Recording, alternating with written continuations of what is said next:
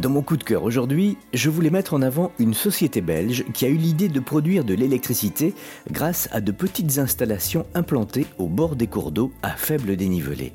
La société Turbulent a imaginé une turbine tourbillonnante qui produit de l'énergie 100% verte et renouvelable.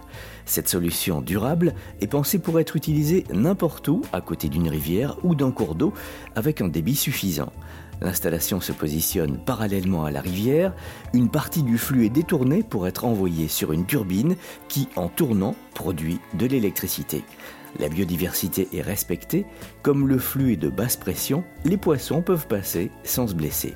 Une seule turbine permet de délivrer de 15 à 70 kW, de quoi alimenter entre 10 et 130 habitations en continu 24 heures sur 24.